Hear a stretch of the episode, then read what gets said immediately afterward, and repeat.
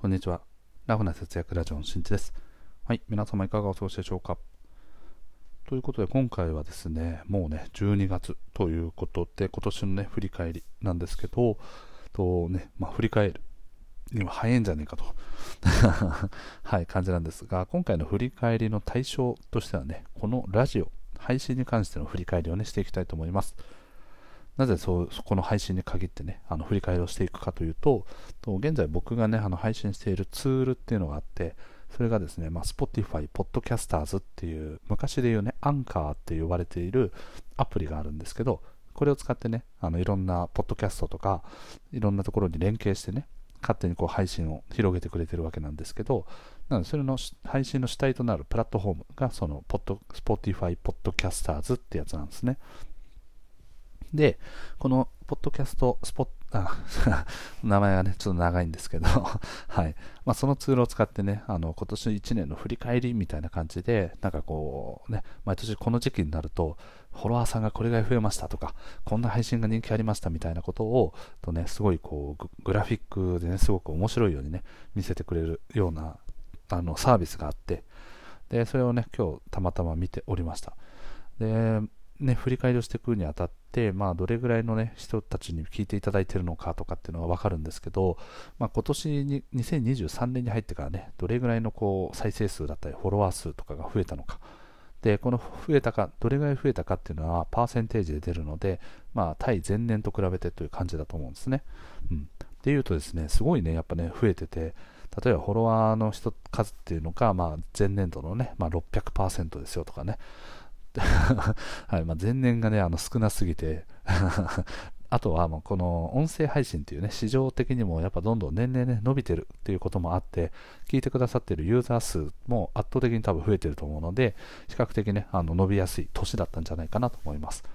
でそんな中ですね、まあ、あの Spotify の中に限ってなんですけど、とそういうふうにね、あのとある人たち、皆さんの中でですね、あのトップ10とかね、ああなたがよく聞いているトップ10のコンテンツはこれとか、トップ5はこれとか、でトップ1はこれみたいなものとかをね、あのがどれぐらい入ってるのか、どれぐらいの人数に入ってるのかっていうのもデータで出していただいてて、もうまさにね、あのすごくいつも聞いてくださっている方っていうのが、と現在ね、大体ね、70人ぐらい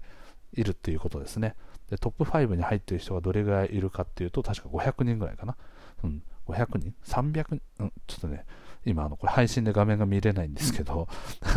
まあ大体ね300から500人ぐらいのと人たちがとそのねよく聞くトップ5の中に入ってるみたいな感じらしいんですね。もうね、このデータを見たときにね、本当かと思いながらね、あとはね、こう、今ね、聞いて、絶賛聞いてくださってる方々にね、あのいつもありがとうございますという気持ちをね、お送りしたいと思い、この配信をね、あの、撮っております。はい。いいですね、こういう振り返りっていうのが、まあ、できるとね、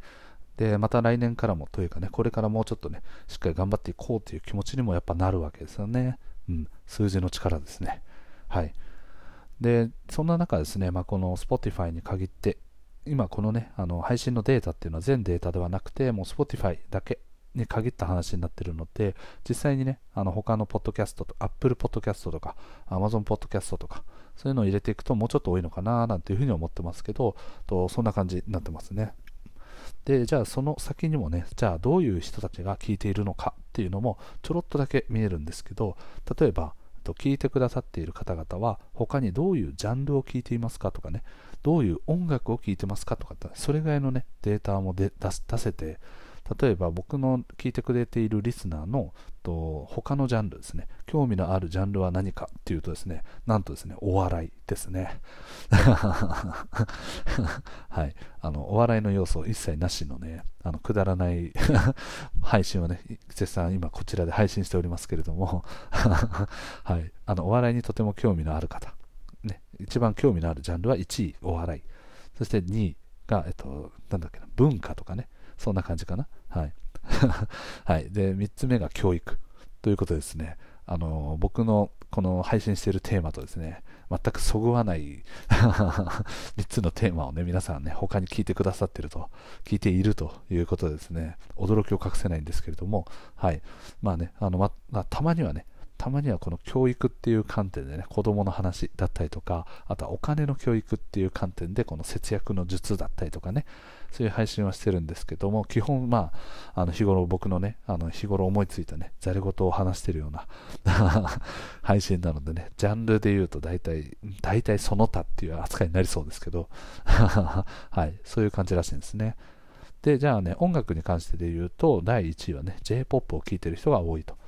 で、2番目、第2位がポップ。ね、これ多分アメリカとかも含めてだと思うんですけど、はい。で、3つ目がね、K-POP。ということでね、非常にポップをこよなく愛している方々がね、聞いてくださっているということでね、あの、もうこのね、ポップという言葉とはね、似つかわしくないぐらいのね、声のトーンで はい。シックにね、お送りさせていただいてますけども、そんな感じでね、あの、どんな人が聞いてるのかなとか、どういうことに興味があるのかなとか、そういうのをね、あの見、見れました。はい。面白いですね。ということでですね、まあね、今年1年のこの配信っていう観点で言うと、どちらかというとね、今までは比較的1日1配信っていうのをあの継続できてきたとところではあるんですけど、今年に入ってからね、その定期的な配信っていうのが比較的滞りやすくなっているというのは事実あるので、ここはもう完全にね、あの自分の出すこう、ね、気持ちが怠けちゃってるということで、是正していく点にはなってるかなと思います。はい。で、まあね、じゃあそれをね、引き起こしている要因は何なのかっていうと、やっぱりこう、家族のね、構成が変わった、新しくね、赤ちゃんが生まれたことで、日常の生活が少しね、今までよりも変わってきている。例えばこう、子供のね、送り迎え、保育園とかね、上の子たちのこう面倒を見る時間とか、あとはこう、送り迎えをしたりとか、あとは家のことをしたりだとか、そういうもので、まあ、お互いがね、こうサポートし合いながら、とね、家事家事とか育児とかうまく分担しながら、で、かつね、仕事をもう少しね、バタバタしているところもあるので、まあそういうようなね、まあ言い訳をしながら はい、言い訳をしているわけなんですけれども、これからはね、その中でもうまくやっていくためには、どういう点を他に直していけるのかっていうのをね、再度、こう、改めて見ていこうかなというふうに思っております。はい。なので、できる限りね、あの、毎日配信を心がけていきたいなという意気込みではあるんですけど、もうそのセリフね、もう何回も聞いたよって 大思いの方はね、おそらくヘビーリスナーだということをね 自覚いただいてもいいんじゃないかなと思います はい。という感じでですね、はい、ちょっと配信はね、まだまだ課題がたくさんで、この配信している内容についてもね、ちょっとね、こう、節約術という名前にかまけているもののね、最近そういうようなお話があんまりできてないので、少しずつね、こう、昔、あの定番のね、節約術とかも昔々に配信してるんですけど、はい、そういったものもね、ちょっと最近だとね、こう見返しにくいところもあるので、再び自分のね、理解を上げた上で配信できればなと思っております。はい。ちなみに僕のですね、過去ね、配信している中で、今年2023年に最もね、こう、あの、聞かれた、あの、配信は何かというとですね、何番目か忘れちゃったんですけど、断捨離についての話ですね。断捨離のすすめみたいな感じで、と多分ね、どれぐらいな、70、70話ぐらいかな？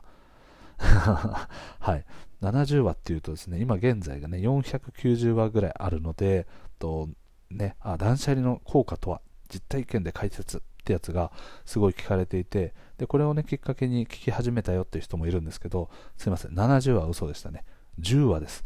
はい。第10話の配信で、こんなにずっとね、配信のトップに立ってるということですね。今からね、だいたい480話ぐらい戻っていただければ、あの あの確認できますので、ぜひとも聞いていただければと思います。はい。そして第2位がですね、節約で得られたもの。ということで、これがですね、第ね、あの配信がね、これ11話ですね。はい、なので10話と11話だけでですね、多分全体のね、もう半分以上を占めてる ような感じになってますね。うん、で、第3位までいくと、断捨離のすすめということで、まあ、あの390話、これだいぶ後半ですね。までたどり着いてますけど、とやっぱりね、こういう断捨離をしていくとか、そういう整理をしていく方法、コツみたいな。で、この断捨離っていうね、ものっていうのは基本的に節約だったりとか仕事だったりとか。で基本的にもう共通してね汎用的に使える考え方なので改めてね聞いていただくと少し参考になるんじゃないかなと思います。はい。ね、でちなみに第4話は初めまして自己紹介ということで第1話ですね。はい。という感じのラインナップになってます。はい、なので今年はね、もうちょっと節約とか、あとはこの仕事におけるね、ちょっとこう仕事をね、よりこうできるようなね、人間になれるような考え方とか、ちょっとしたテクニックみたいなことも挟みながら、おそらく9割ぐらいはね、あの雑談の フリートークのチャンネルになるんじゃないかなと思いますが、2024年はね、少しもうちょっと頑張っていこうと。まあ、2024年と言わずね、もう12月から少しずつこう助走しながらね、助走をつけながら、と来年もね、引き続きこう同じようなエネルギーで頑張っていきたいなと思っております。はい。ということで今回の配信は以上です。最後まで聞いてくれてありがとう。また聞いてね。バイバーイ。